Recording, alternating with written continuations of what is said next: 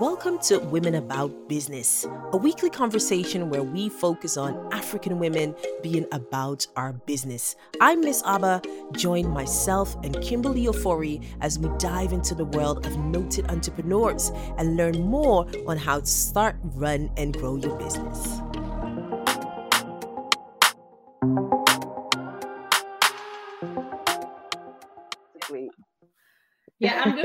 Yeah, to um, find out more about her story and about the brand. I'm such a fan yeah. of just how brands can grow and the stories behind it because I think, you know, everybody can have a yeah. product, you know, it's not a big deal. Yeah.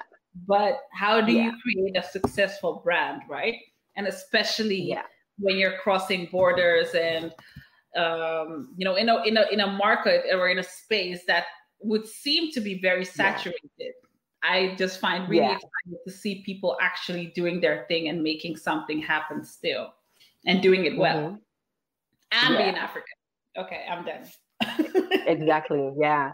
Yeah. And, and one, one of the things I really liked uh, when I briefly talked to her, she was like, you know, um, because she, she came to a point where she had to consider, am I going to focus on it? And she was like, this is a business that's actually you know it's it's it's making money on its own so i was like wow if you can get to that point where it's making money on its own yes get show me your magic come on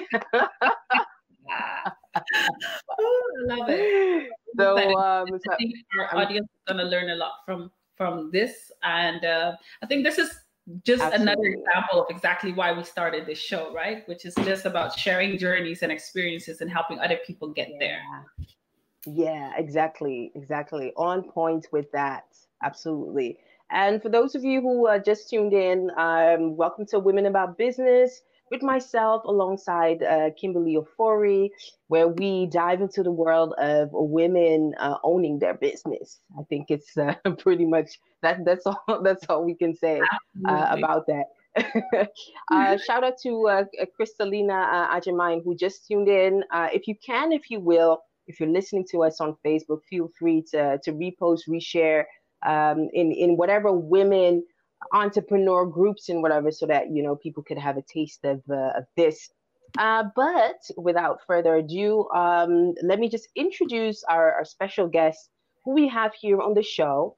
Um, she is British born Ghanaian and founder and chief executive of the award winning beauty brand Colorbox Cosmetics Ltd. Uh, she moved to Ghana in 2014 to establish the affordable luxury brand, which focuses on catering to the beauty needs of modern yet often undeserved women of color. Her passion and experience within the beauty industry spans across 14 years, ooh, uh, with vast experience including numerous client-facing roles, developing efficient operational, logistics, and head-sparing innovative marketing strategies. That and among so much more, I'm sure she's going to share with us uh, more about that and how she did it. Uh, let's welcome uh, Stephanie Adu to uh, to this. And if you can't comment, just say welcome in the comment box. Uh, let's do that. Hey, Stephanie, how are you? Hi, girls. I'm fine. How are you girls doing? Very well, very well. You're looking all glammed. It's like you know, representing the Colorbox all over the screen. Yes. That's what we're here for. So glad that you're here. Thank you for joining us today. for having me. Absolutely. now, now we can hear you. Exactly. I'm thinking our hotspots, if it breaks again, just let me know and I'll just hotspot it from my phone just so have a, a backup. Right. Now now we we can hear you Yeah. Let's let's just go for it. so how have you been, Stephanie? How was your your Sunday? Pretty relaxing. You know, as an entrepreneur, you know these times are just times of, and you know, and we've got something kind of big coming up. So I'm now just taking the time. Sundays are a bit quieter to just just think, maybe watch a webinar or two, chill. You know, just yeah. touching my thoughts before before a busy week ahead. Right. Exactly. Right. Um, how have you been this lockdown? How how has this period been for you, you know, business wise? Where are you in this place? Where is Stephanie right now? I'm I'm actually low maintenance. I feel like if you if you've lived in Ghana before by yourself, you're not a yeah. stranger thing sometimes isolated or not not lonely but alone so you you kind of build uh, i'm not too sure but you build like a bubble around yourself where you learn to manage your emotions so it's not really been too too different from you know I would say like perhaps me being in Ghana for a prolonged period of time if I'm really focused or really busy and I'm just just like doing my thing. So yeah. I've really kind of low maintenance. I mean, I'm here in London with my husband. This is the longest time me and my husband have spent together. So that has been more interesting rather than you know, right. whole quarantine period. I've been I've been pretty low maintenance so far. So yeah, not not not all bad. Not all bad. I love that. So um so we have obviously a bunch of questions for you and we're going to try to compress this in like 40 minutes right? And try to get like the good good. So apologies for getting straight to the point with you today. Um, but please can you tell us um, just in like a brief kind of recap what you have been doing for the past decade or so and how you got here so um, after completing university in biomedical sciences, I then went into the financial industry to work in Canary Wharf for an investment bank. I was there for a few years, but then I caught the entrepreneurial bug a little bit. That industry kind of uh, opens your eyes and your imagination to what is possible outside of a nine to five, you know. So um, I've always loved cosmetics, selling it all the way through uni. I just loved the what the option it gives women I loved how um, it lets women empower themselves if they choose. Um, so it was one of those things that I said, if I'm going to do this, I'm going to go into cosmetics. So I took some time and I thought, the UK is quite saturated. And I thought you'd need a lot of money yeah. to make some impact, you know, if you're going to start a business here. So I then went, after a few conversations, I then went to Ghana to do some research to see if this was viable, if this was something yeah. that possible, you know, possible and actually like a feasible, not a hobby, but an actual business. Um, yeah. After I, I concluded that it was, and then I jumped right in with my own money, a few products, and I've been trying to grow the brand aggressively ever since. Amazing. Wow. Wow. So I love the transition. It's it's like, and for most of the women that we have had on the show thus far, um, it's always been kind of a very conscious decision at some point. So something led to uh, something else. So you had that bug, but then the conscious decision to kind of, you know, decide, look, am I going to do this as a side hustle or is this going to be my business? And am I am I going to go hard, right? Am I going to make this into something big? Uh, so what was it for you that triggered you to say, you know what, I am going to do this full time and I'm going to make this as big as it can be? So um, the industry was going a financial crisis. Um, obviously, in the in the in the sector was really quite.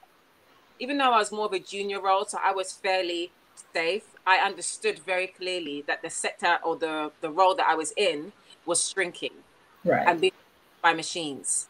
And I was also mm. not married, young enough, um, and had you know small small money to try something. So it was like a window of opportunity. If I'm going to do it, it's going to be now. Yeah. And I just said, you know what? Let me just try.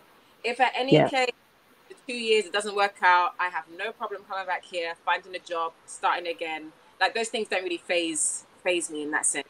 But it's just like you have one life. There's a window. Let's just see. Mm-hmm. Let's just try and go for it.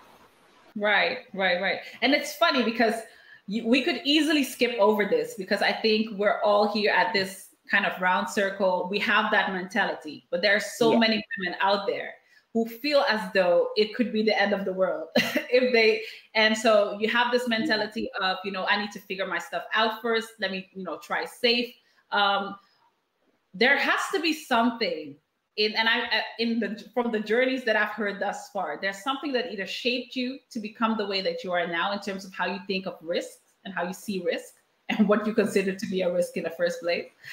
And also that pushes you to and drives you to get um, to push further and get something done. So do you can you would you if you're looking back are there certain events or things that you recognize in yourself maybe in your characteristic that uh, you would say have contributed to you thinking the way that you think and actually getting out there and doing what you're doing?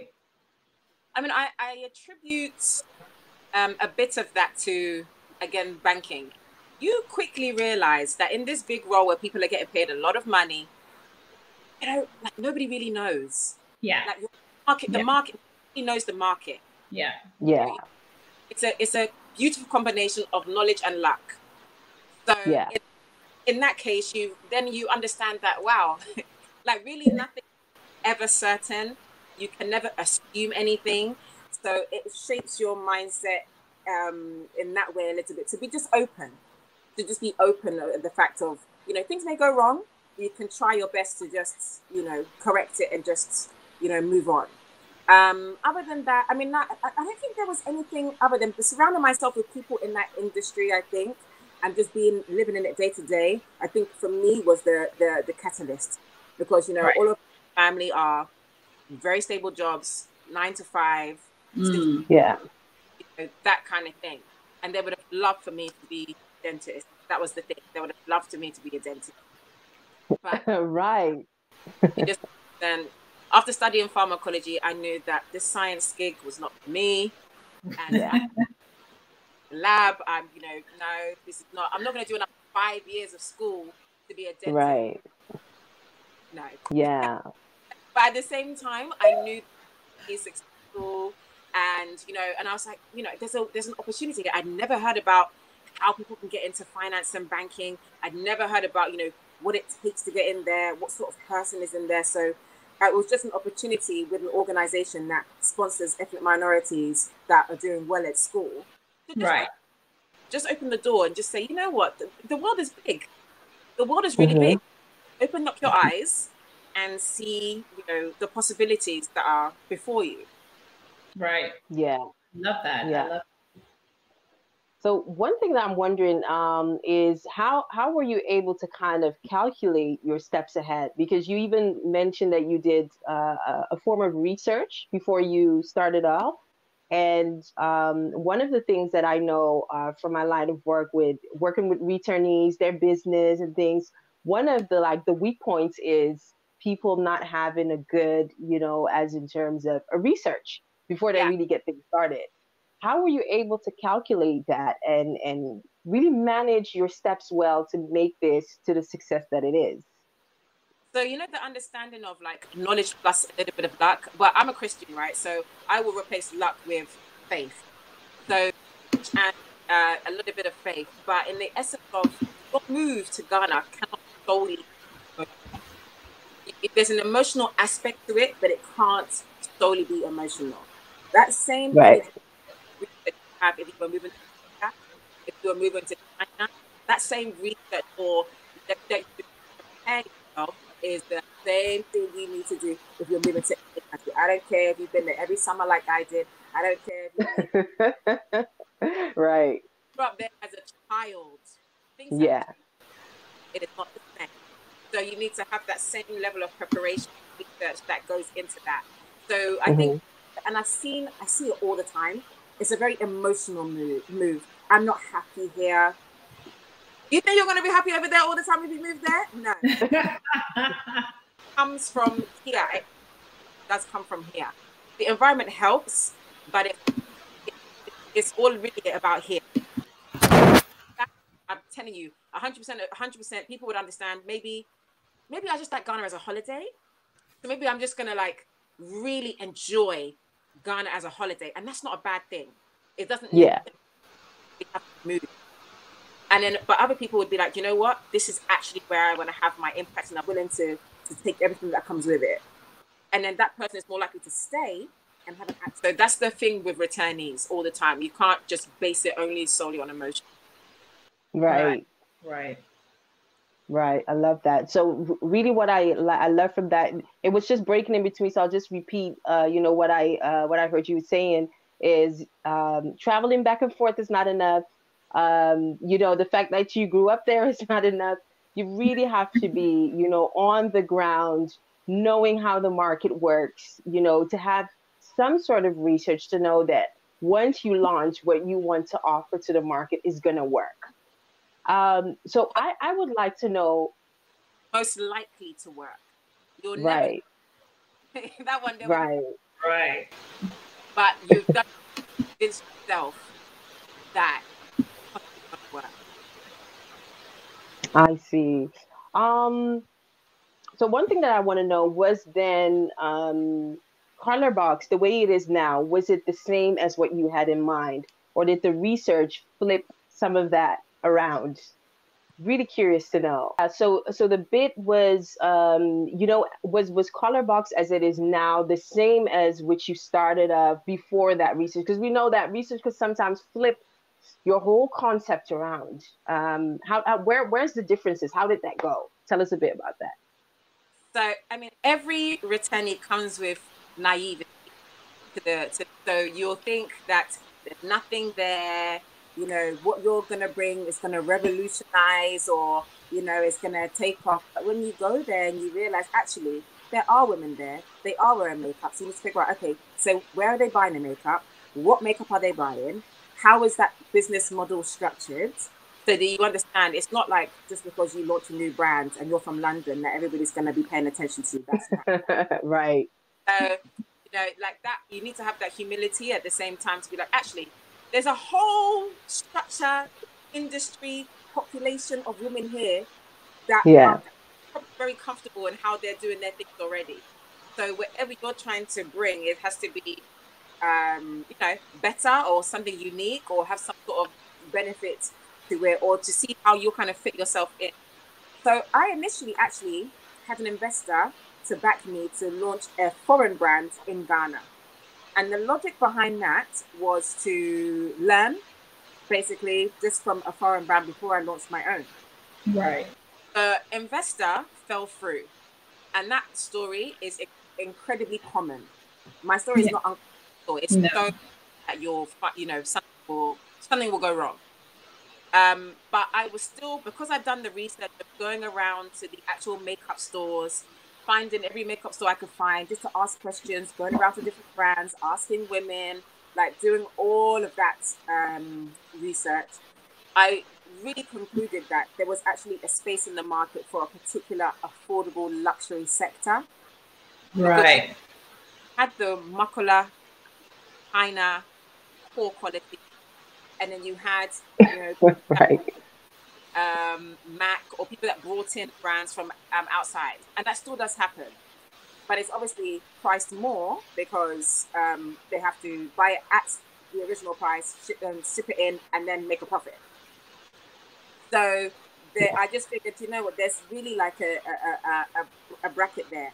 Now, because of my own funds, I had to choose only three products, and they were based on tools, so application tools something that was very common to us maybe over here, beauty blenders, um, and common, not not common over there, just over there, but were really hard or you know there was there was there, there wasn't like the best quality. So I just chose yeah. three, three products and started to advertise and build from those. Um, and then from then on, been growing because if you're really going to launch an actual like cosmetic brand, my belief is that if you're going to do foundations, concealers, powders, you need to come like Fenty Beauty.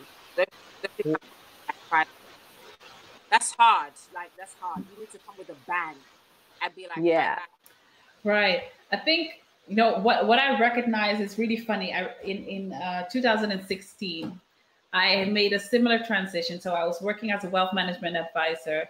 I was looking for something different to do. At the same time, there was this whole kind of boom of um, hair extensions being purchased online versus in the stores, right? And so I remember very well that firstly, I, I was thinking there's so much money to be made, but um, at the same time, the there's there's so much competition. And then secondly, the thing was I thought that I was special because I had built two brands before, so I was gonna hack it, right?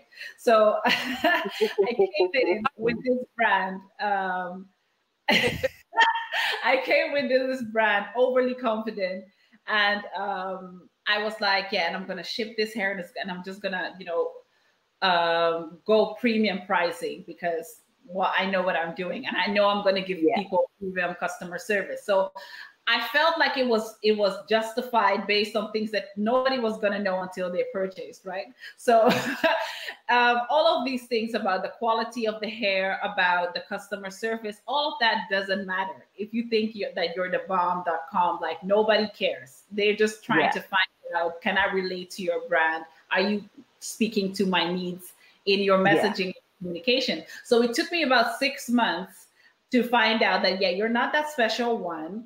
And secondly um, you didn't do your research on your target audience. And thirdly um, you haven't chosen who you are trying to reach right? Yeah. So i and so i kind of had to go back to the drawing table to the drawing board and look at okay who are the kind of the type of people that i can reach with with what i'm trying to do. And so i saw in that space like you said there were the premium hair you know suppliers that were shipping from the states or directly from vietnam or wherever it was coming from. And then you had the chinese aliexpress hair that was just being resold. And so i was trying to be in the middle of that making sure that the hair was premium enough um, but mm. affordable and so I went in and I looked at, okay, what are these other brands not doing? And so I saw that there was a lot of things that were not going on in terms of educating what you could do with your hair, you know, having all of these kind of accessories, hair care products, but also things like simple things like your packaging, like not just shipping it in a plastic bag, right? But making sure that it's an experience um, and having yeah. these conversations with women about, you know, why do you wear the kind of hair that you wear? You know how do you feel about you know when you're like you you're wearing your curls today they're popping you've locked something in. Like how did you make that happen? It's not just about oh what type of hair is it? Because i have been there where people tell me oh i bought this brand and you buy it and it doesn't look the same. Like i'm disappointed. And so i remember very well yeah like that's not what it looked like so it was so I really went down that road when when I looked like how can I make the hair the, in the picture look the way uh, look that same way on you. And so this is something that I that that worked for me. Then the brand mm-hmm. started exploding because people were like, "Wow, you know, it's not just the hair. Yeah, buy this hair and then watch this video. Like that's yeah. or uh, watch the tutorial or call her. You know." And so that's how I hacked that market. It was very labor intensive, probably wasn't scalable for the long run, but it did get me the initial the initial kind of buzz around it. And then people just started to assume that okay, this is something that I can work with, and then you know you get that going. But I think we often at times forget how much time it takes for you to educate your market, especially when you're you know it's we just like you yeah. said. so many assumptions after we think we've eliminated the assumptions and so, absolutely, your next task as a brand is always and forever going to be educating. Don't right. think because you posted once that this is, you know, how you what your product stands for that people are magically going to remember and go back to your first page from 2016 about when you posted. people need to know. You need to reiterate. You need to re, you know, tell them the message in different ways. And what I love about the way that you have positioned your brand is that it's not just about, hey, here's a nice stick for your face. Like it's about, let's talk about what we're doing, how yeah. this is going to uplift you. This is a stick with power for you. That's how I feel when I'm looking at your brand. I'm like, okay, this is actually bringing me life, right? yeah, I love that. So yeah, it's definitely, and I think some like you can go into it thinking because this is my first business, my first brand. I'm very clear on what I want it to look like because I have like almost like an example or um I know innately when I see it, I know that's what I want. Yeah. And just trying to constantly work towards it, but you don't know the, all the answers. You don't know the right route to take. You don't know how to get there, mm. and you're just kind of figuring yeah. go. But just as you said, the education is such a huge part and that's something that I, for the rest of 2020, is really trying to put as much research into as possible to right. figure yeah what does my lady want what do they want and how can i give yeah. it to them you know yeah. because in the most effective way because that's content is very capital and time eh, like consuming and extensive so yeah like it needs to be and it's it's a and it's a constant ongoing thing. Yeah. Constantly as you're growing, but yeah, education is definitely something, and just hum- you just again you need the humility to feel like okay, right, I didn't do this well. Okay, so let me go back. But you, as you said, like you like give up. You're like, okay, right, I've got the goods now. I need to figure out what I'm going to do. Right, mm-hmm. right, yeah. Many people would be like, you know what, I'm out. I tried exactly. situation, and that is number one in Ghana. Okay, this is the situation. How am I going to resolve this? yeah. But again, again, I feel as though this has, and I keep saying this, you can be, a, you can have entrepreneurial skills that are going to make sure that you have that conversation with yourself. And so there are a lot of people who go into it and they may be commercially minded, they may have a kick for business, but that yeah. entrepreneurial skill that comes in the form of either perseverance, persistence, or thinking out of the box, or really, you know, just putting your head down and saying, "Well, this didn't go, this didn't go as planned. Yeah, let's let's try again. Pick yourself up and try again." That is something I feel. Yes, you can learn, but it also needs to be part of kind of who you are. Yes, yeah, it needs like a fundamental backbone. Yes when you fall, you know that's going to be there in, in you to pick you up. Absolutely. Yeah. You need to have something to tap into. Right. Like if you get used to somebody else being like that for you, when that person's not there, it's not, it's not, mm. so, not going to be pretty. Yeah, Absolutely, I love that. So, did did you ever have a moment where, like, listen, I need to go back. I need to, I need my my my bed and and whatever. Could, could you share a bit about you know those moments and what did you do? I mean, I'm very honest. Like, guys, I'm going to be very honest, okay? So, um, please. I was there for, I think, two years straight without coming back. For someone like myself who likes and likes comforts, that is not a good idea. So I understood very quickly that I need to be going back and forth for my creative comforts, for the way I world, and this thing is tough. yeah. Worth it. And if you not have those conversations at part of your journey, I don't I don't believe Yeah. Right. Like because you're gonna be entrepreneurship rich to to to limits that you never knew about yourself Right. And, but at the same time, it really does. Like, there's so many graphs. Like, entrepreneurship is literally like, like this right. and down. You have a high, then you have a low, then you have a high, then you have a low. So um, yeah. Many, but I think the the biggest moment, which is very drastic, was I had a, a very bad car accident in Ghana. Mm. Ooh. There is this is mm-hmm. this is a healthcare system. This is um, ability to get access to healthcare structures. That's yeah. what you really, really understand personally. So I had to, mm-hmm. I had like a whole situation where like cracked lungs, pun- no, cracked ribs, punctured lung, my, my testing burst. I broke one of the bones in my back. Like I oh was. Oh my god! Big accident, and my my mum had to float, um, flew down my then um, boyfriend, now husband, flew down and was like, right, we need to get you out here. Because three weeks, three weeks there, I had some um, not nice experiences in the hospital. Mm.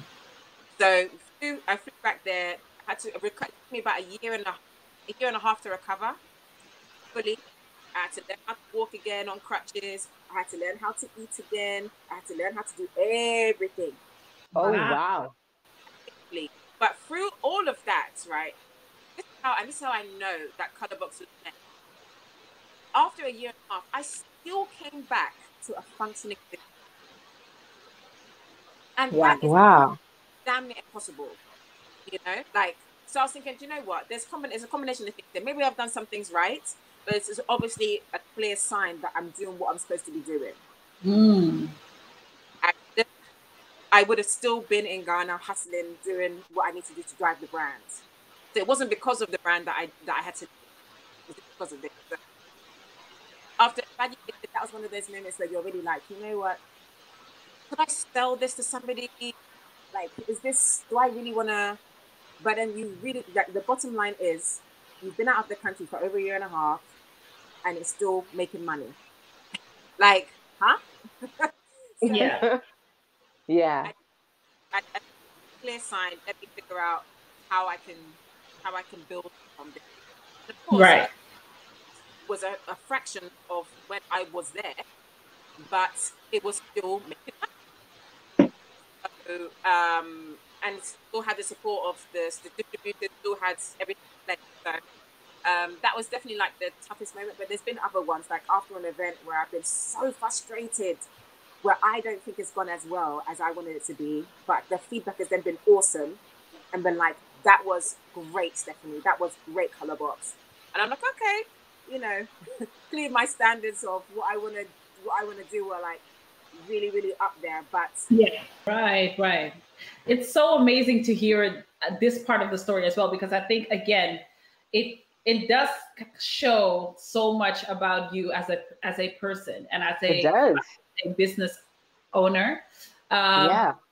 You know, resilience is one thing. I think coming out of that, it could have pushed you and, and, and you could have said, you know what, I've had my adventure and this is good. And now let's go back to a safer place. Not just because it, it could have happened anywhere. You know, it's not about it happening in Ghana, but I think the whole idea and the combination yeah. of things and circumstances could have pushed you and say, and people would have given you a pat on the back and say, well, well done. You've had a good run, right? So yeah. I, feel, I feel that, you know, this, this, it's such an important conversation to have and something to share that, you know, in as much as I don't, this, it doesn't define you if you're going to choose to step away from the entrepreneurship game. But I do think that it translates into your brand, just exactly the kind of person that you are. And that's what I'm trying to say. So, well, thank you so much for sharing that very personal experience. That must have yeah. been something else. Um, yeah. changing. Is a testimony because you know that saying where they say, you know, thank God you don't look like what you've been through. Like, right. This, this, yeah, this is this is one of them. One of them where and, and amazed like every single day. I still got my battle scars, but I'm just like, wow, like I yeah. am miracle, and it's something that I actually share. This is not something that you keep quiet to your to yourself. No. Yeah. So, you know, this is one of those situations where I'm really hoping that it will encourage someone you know, that may be going through something to step away also from the emotion, but look at like what you built. Is it still running? Is it still worth to look at mm-hmm. all of, of, of, of argument. I love this. Yeah. I absolutely love this, especially in my line of work, where what I do with com- with companies and founders is check: is your company going to up, be operational without you? That's all that I care about because at the end of yeah. the day, you can make this much revenue when you are in the operations all the time. That's really cute. But when you step out, what happens? So, and yeah. that that is when you know whether or not you have built a sustainable business or not. And of course, revenue is going to jump back, but it's all yeah. about you know what what is breaking when you're not around. And if those things can be fixed, are easily fixable, then you're on the right track. So I think that it's been really remarkable to hear your story that after a year and a half, this was still making money, which brings me to my question right now. Um, so your business, eh, do you have staff? Do you have how how do your operations look like as of today? Good question. Yeah, and and how how how did you? At what stage was it when when you realized when you had your accident and you realized, wait, this is still making money? Yeah. Yeah. Um. Okay. So the staffing one, I feel like if we were to if we were to solve that situation in Ghana where there is a viable youth youthful population that are that have critical thinking and are ready to work the country will develop so much quicker. And that is happening. That is changing. However after going through a high staff turnover, and sometimes it's still happening, um, you come to understand that it starts from an educational level. It's not. It's nothing personal. It's nothing. It's just. It's just the um, educational level in terms of just one thing, critical thinking. Just just one thing, which is not taught in schools. Have someone that can that can um, think for themselves and oh, do you know what? I think this will be better, or I think that will be better. You know, or you try to, and it's very hard to teach as well. It's very hard to teach um, at, at when someone's already 21, 22. Yeah. You know, that that I think is something that is is probably the main factor about why people have issues with staffing. On top of one other thing, in most emerging countries, Ghana included, there is very little consequence to anything. If you steal, if you borrow, mm. if whatever, whatever, there is little. so it you it's it's almost seen as really OTT to take that staff member who has stolen, drop them off at the police station, and let their parents come and pick them up. That is OTT. But I've come to understand that being a young woman in Ghana, there is a hierarchy when it comes to respect, unfortunately. Old man, old woman, young man, young woman, right? So wow. yeah. Facts. Always come with a little bit more vim to show you there's a check, there's there's a line that shouldn't be crossed. Right. that line, I am absolutely going to fulfill all the things that you think are not necessary to do. Mm. So, like, because and then my staff know it. I absolutely love them. Um, and you know, there may be one chance where I'll, I'll I'll give them just one one chance, but I don't leave any room for margin with them. I'm always expecting the best for them, but they know if you've been with me for seven years or you've been with me for two months, if I catch you stealing, me and you are going to have a very nice afternoon at the police station. Your mother or your father or your auntie is going to come pick you up, and we're going to have to start to have a conversation. That is the that that that is you know, but that is what I feel like because there's no consequence. Someone can beg, someone just come and just disappear. The, the policeman, the policeman will even tell you, "Oh, why are you worrying? She just stole like makeup brush. Like, wait, what, what is it? What is it? wow. And like, there, there, there's no. If things are so chill there, it's not like, oh, I'm going to take it to court. Where? Who's going to court, please? No one's going to court. the court system. If you have time and money to waste, that's where you're going to go. I'm going to right. So I need to have other like deterrents in place that will show you that I'm going to love you, but at the same time, Colorbox is my child. And if you abuse my child, there's going to be consequences. And that's lay out for us how how and thank you for sharing that. I think there's I don't want to go too deep into this because that's probably another talk that we need that's to have. part two. entirely different conversation. But um, so how big is your team? How did you get to the stage where you are now? Could yeah. you just share a little bit on that? Um, um, my team now are three permanent members. I'm about to hire a virtual assistant to the team. And then I also have four part time that come to do like maybe activations. If there's some extra work on the side, they will come into the office. Right.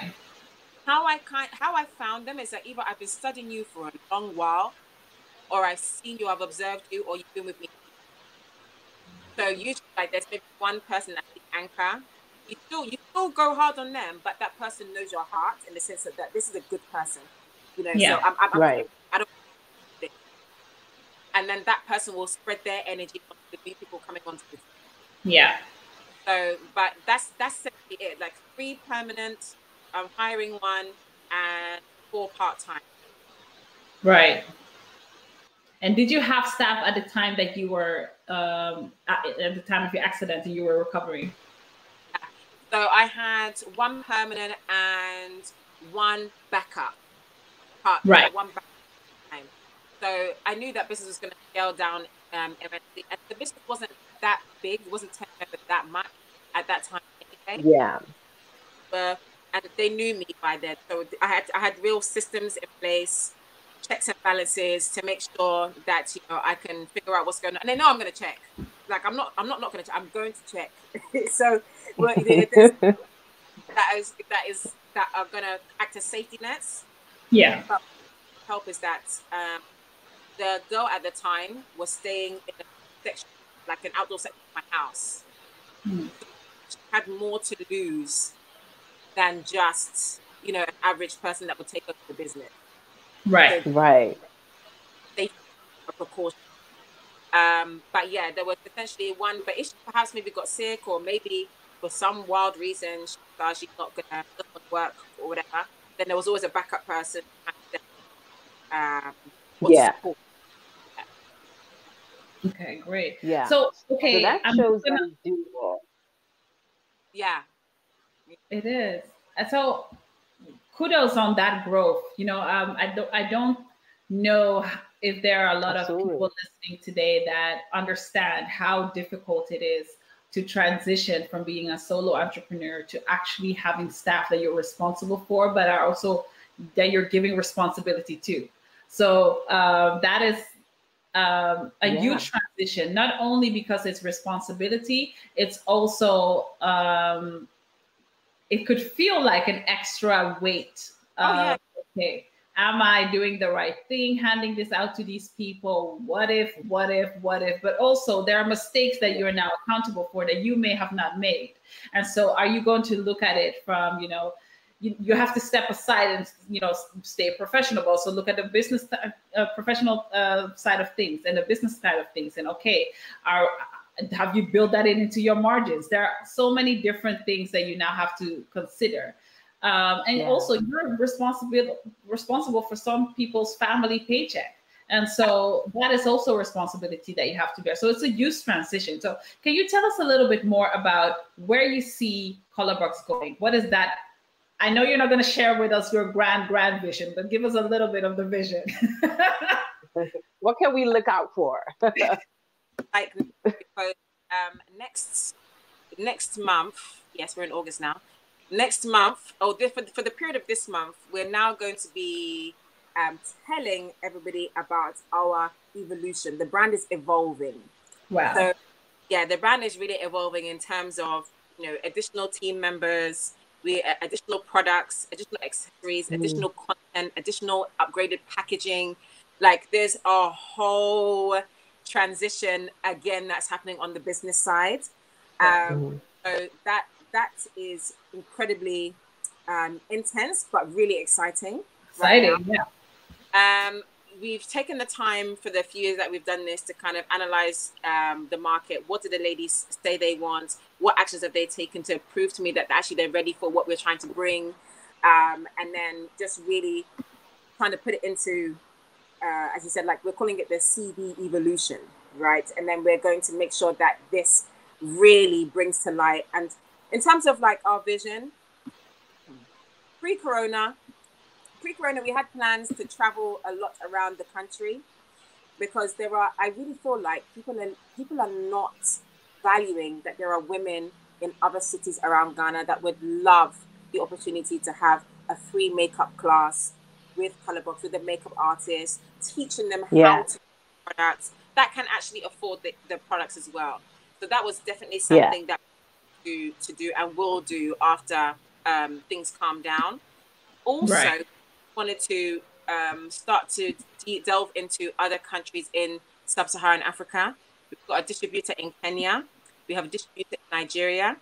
So it's something that we wanted to just start to observe, study, um, yeah, and delve into that as well. You know, and just try to think logistically, how is this going to work, and see, right. dip, dip our big toe in, and just try and figure out how this is going to work. Um, but I definitely want to have a really good grasp of Ghana. Like I, yeah. we went to Kumasi last year.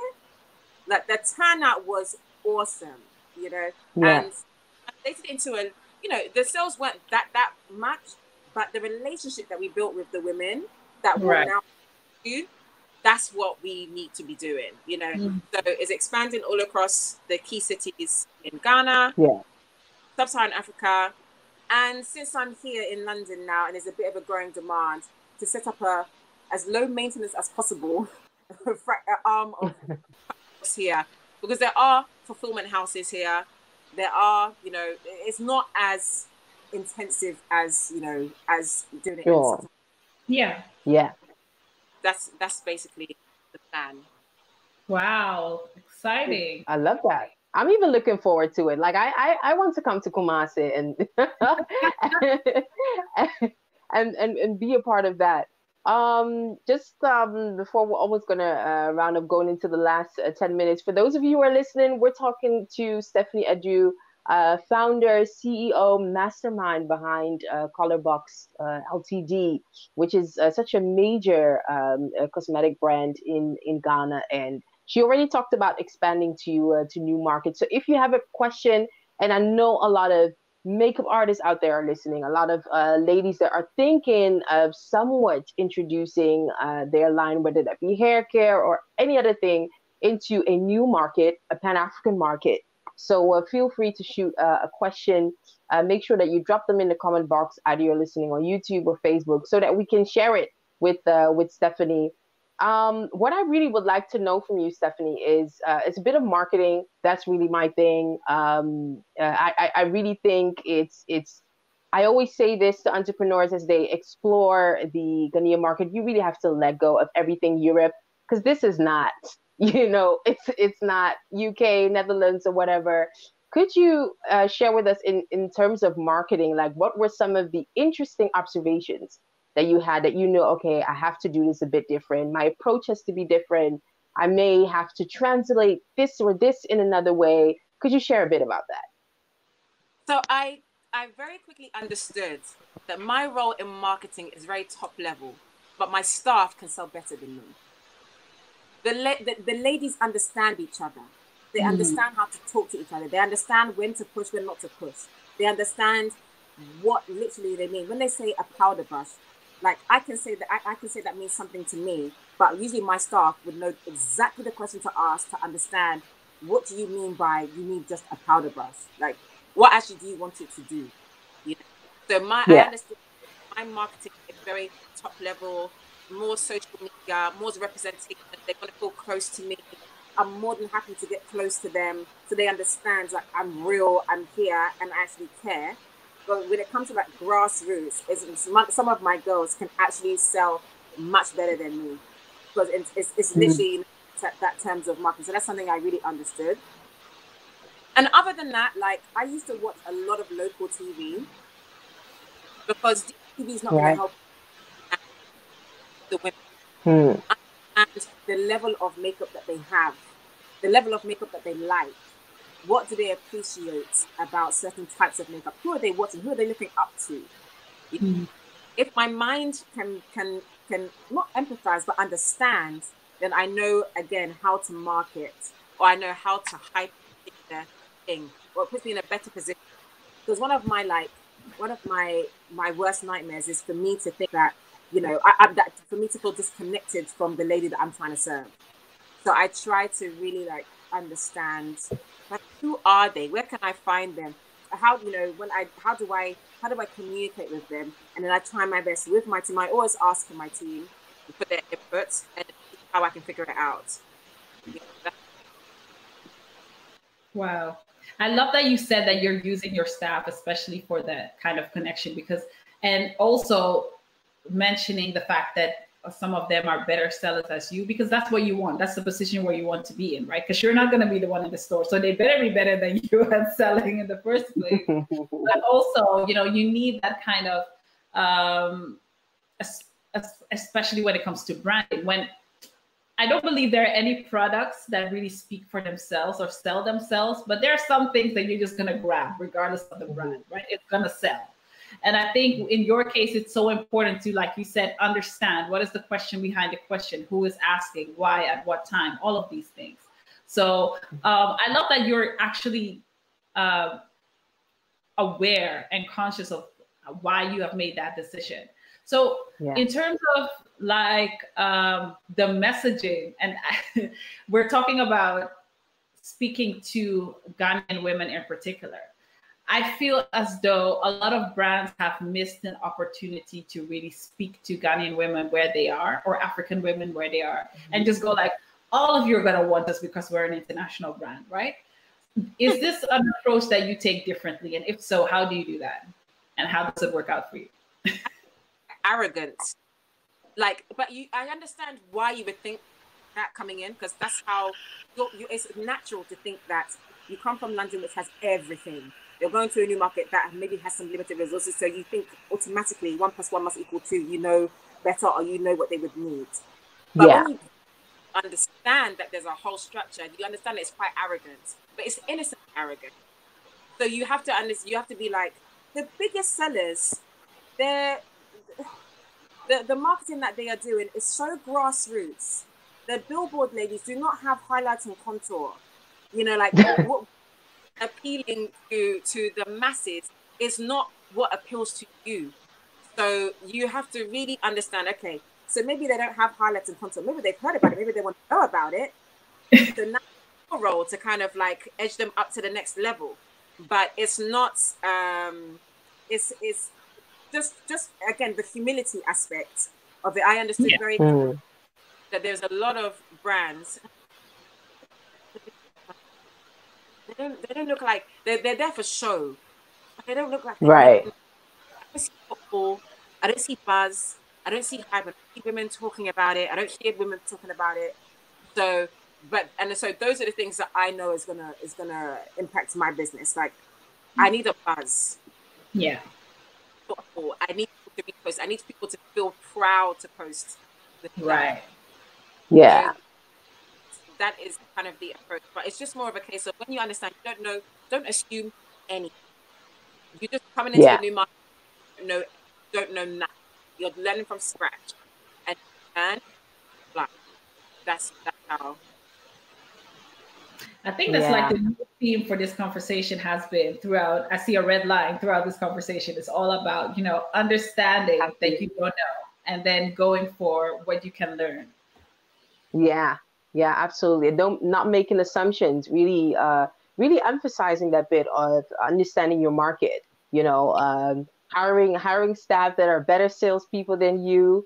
Um, there are so many like key points in, in in this conversation um, yeah. Let's see. Let's see what uh, what's what are some of the questions uh, that one has. I I think I saw one question, and that is Eben who who said, you know what, you need to ask her concerning pageantry. Um, what what is it with pageantry? Have you have you been into pageants uh, before?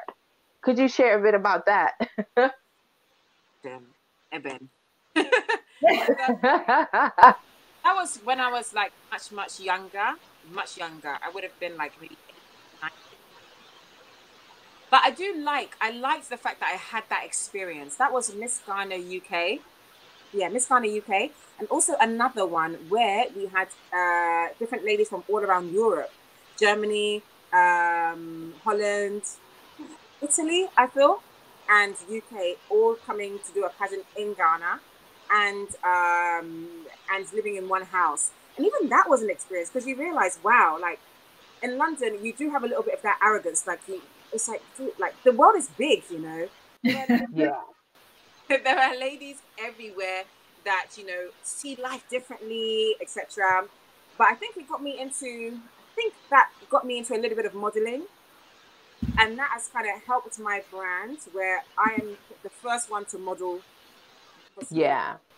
First one, you'll see me everywhere on my page because it's easier. I don't have to manage it. As you should. I love it. Yes, here for it. that is, is is very, and I'm happy that at least I I have that. Um, yeah. it gave me definitely confidence, um, and yeah, it was a good experience. A good experience. Yeah, I really, I, it definitely gave me gave me something that contributed towards what I'm doing today for sure. I love that. It's a bit of experience that uh, gives you a kind of a boost in what you do. uh, let me see. Also, shout out to uh, Hamid uh, Rahman who said you are doing a good job. Thank you for the knowledge you and your team always uh, uh, provide us. Somebody sharing some love, and he, he happened to be male. That's super cool. Um, yeah. Another question from uh, from Evan: Can I get your product for my wife in London? Evan and me, him, we go to the same church in London, so he's just being cheeky.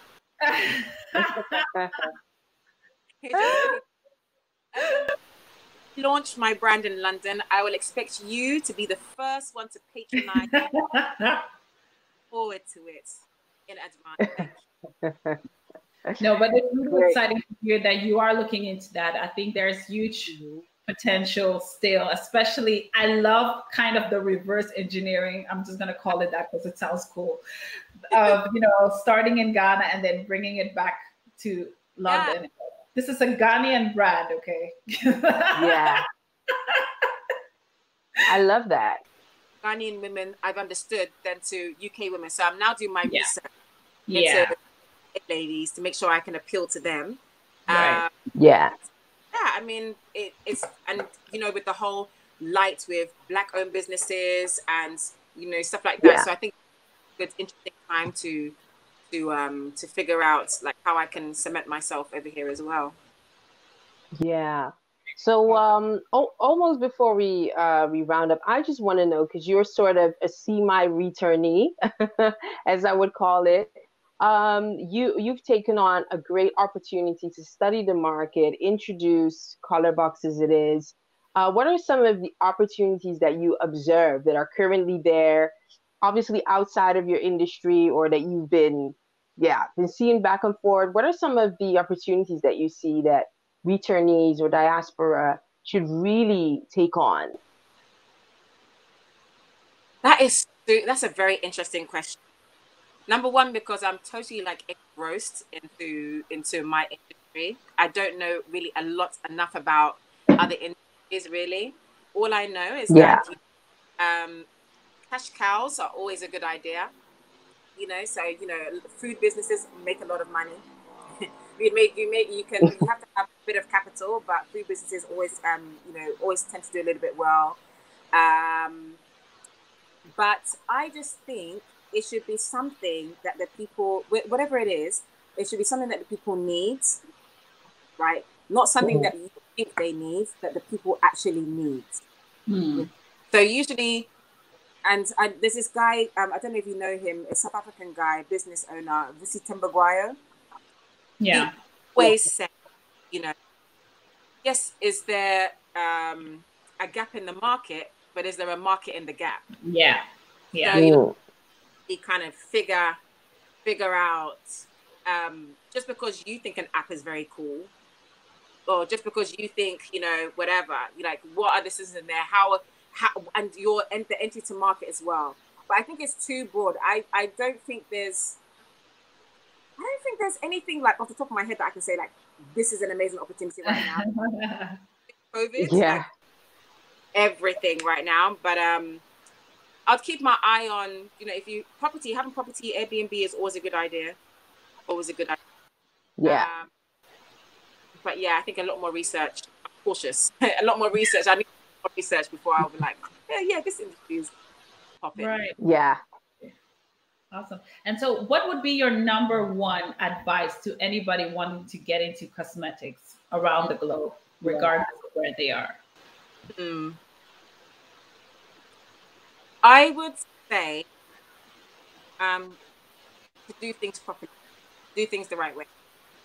And what I mean by that is um, ingredients, uh, the authorities that be involved, uh, the marketing, the packaging, making sure that you are helping uh, helping push it forward and not necessarily just trying to make a quick buck. But just I would say doing things the right way is is, is not only what well, it's a long term vision. It's it's definitely long term vision in terms of sustainability. The right thing. yeah. I love that. No, it's such an important one to say. Oh, I have one quick question when is the first time that you paid yourself your first paycheck out oh, of this? Yeah. I Please let know. Not a date, but how long did it take? Let's put it that way. With that for a while. And that's a very still a common, very big business mistake in terms of, you know, you think that the company money is your money. No, it's not. Yeah. Not. Especially with miscellaneous costs in Ghana that come out of nowhere. You know? so there's, there's, but I think it was probably after like three years. Right. Learn, yeah. You know. Yeah. Um. But yeah, and even now it's more like I even I try to do when I when I do have my UK, I try to separate it like my UK money and then Ghana money is totally separate. That's how I've managed. Yeah. yeah. Yeah. yeah. Right, right, right.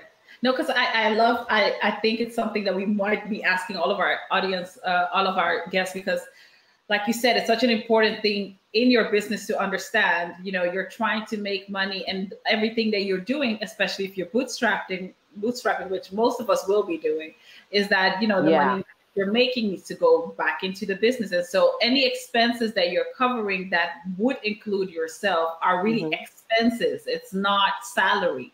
And so that would yeah. mean traveling to get to your distributor, right? Or things like that. Yes, that is something that you'll take out of the business, but it's not going to you. It's not for your makeup, right? So that's I think an important distinction to make. And what like a lot of companies fail just because of that simple mathematical, I don't know how you want to call it, mistake that they feel as though, well, now we have we've sold something. So my profit was 50 euros. So that's my 50 euros. No, it's not your 50 euros. No. no. a couple of, a couple of uh, instances it's been closed where I'm like, Stephanie, yeah. 95% of the time, um, is the money's going to come from you. Yeah. Like 95 time. So don't think anybody, don't think anybody's, no one's here to fund anybody's dream. That's Come on now. Yeah.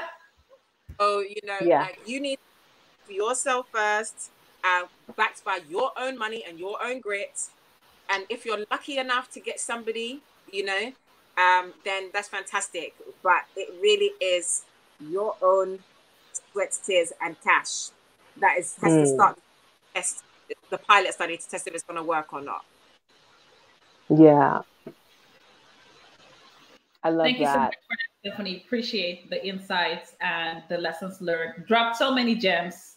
Uh, I know yeah. a lot of women uh, and men have learned a lot when it comes to business you know, when it comes to perseverance, when it comes to having an idea, the concept, and actually executing on it, writing it out, taking the the the kind of the big and long haul, looking at you know the bigger picture, um, not thinking that you're gonna you know have a quick success, but understanding that if you're going for it, you're going for it all the way, but also what does it really require to get to where you are? Because we see all the glitter and glamour, and now you're all over the internet and you're big and you're huge. But what took you there yeah. has been a lot of effort, blood, sweat, and tears.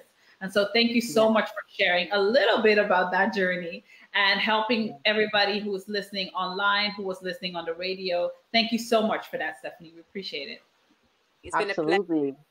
Absolutely Absolutely. And really, really giving us a, a, a, raw view of, of what it takes to be an entrepreneur. What that accident, gosh, I'm, I'm still thinking about it. That, that must have been rough, mm. you know, coming back from that and yeah, gosh.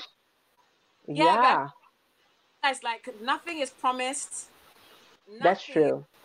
You know, so just, you just have to go for it. Like, just have to go for it. Like, in, in yeah. Day, nobody, nobody outside of yourself cares as much as you will or will do.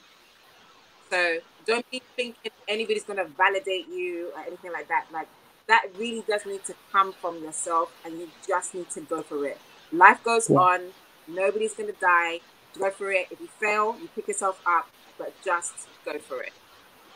Just go Love for it. On on that note, uh, could you share with our les- listeners where, where they can find you online? How could they get in touch? How could they follow you? Where is that at? So this is a really exciting time. So if anybody does want to follow the brand journey or just to see more of me or just to learn more about makeup application and Colorbox the brand, I would say yeah. that Instagram and Facebook are going to be the best platforms, especially as we transform over the next month. So Instagram is at Colorbox Cosmetics, but the Colorbox is spelled without the U. So that's at C O L O R B O X Cosmetics, or one word. And same for Facebook. And we'll be launching our website at the um, hopefully at the end of the at the month as well. Still the same. www. Yeah, I'm I'm sharing that on the timeline. So for all of you who are looking for it, you can find it on uh, on the convo on Facebook and I know you're you're also kind of low key on your personal profile, so I won't even ask for your for your personal Instagram page. This for me, or it's not pleasure, it's business. so like it's a lot. To go to my personal and do personal things, but I will be all right. day on sharing everything. Like if there's some exciting things going on. Love it. Well, thank you very much, uh, Stephanie. Thank you so much for sharing your story. We'll be keeping an eye on you. Obviously, everywhere you go, we'll be looking forward to that uh, brand expansion. Uh, as you know, um, with or without the going down of the COVID craziness. Oh, Auntie Auntie Rona is not going to stop us from having having. So That's it. Thank you so much. well, thank you so much, Stephanie. Have a have a great evening, and we'll we'll keep in touch. Bye, ladies. bye bye. All right. Well, Kimberly, here we are again. Uh, our, our another uh, guest where we have such a good good conversation, and I think that this this was definitely a story that gave us a raw, just a raw touch of of what entrepreneurship really means, Absolutely. and embarking on a whole new market. I loved it. And I think, again, you know, really touching on what we're trying to do with this show is going yeah. down into, you know, what's the real story and how do you really overcome some of these hurdles and obstacles? So what do you, do we overlook sometimes, but are really important decisions that we have to make and things to consider when we are starting our own business. So yeah, yeah I'm really appreciative with all the gems that were dropped and all the knowledge yeah. that was shared. So yeah, yeah, I, I think this was another very valuable conversation. And I love just every time that we come together and we have these conversations with these women, I am pumped and energized. I'm like, yes, absolutely. You know? women, you know, I feel like there's so much power in again sharing these stories, and it's it's yeah. it's transformational and it's just yeah. seeing having these role models and having people doing it going before us and then coming back and sharing with us how they did it. It's so important. Yeah. So we can all tap into our full potential. Yeah, very, very much so. Very much so. It reminds me of uh, a, a, sermon I listened to today by uh, by our reverend. He said, "You know what? God will always put uh, uh, what what you are looking for in somebody else, and in mm. order for you to really get it, it it takes honoring what that other person had, respecting it, celebrating it. You know, before you can rightfully have what that person you're looking up to is is having.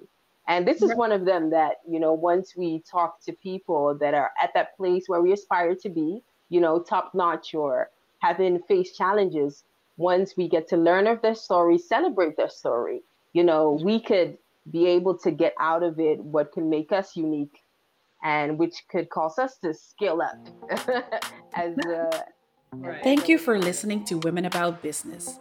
Join us every week on Thursdays on this podcasting platform. Do you want to catch us live? Join us on our show on High Radio every Tuesday, 8 p.m. CET. Connect with us and join our discussions on Instagram or Facebook at Women About Business, or simply find me on Instagram at Ofori Kimberly.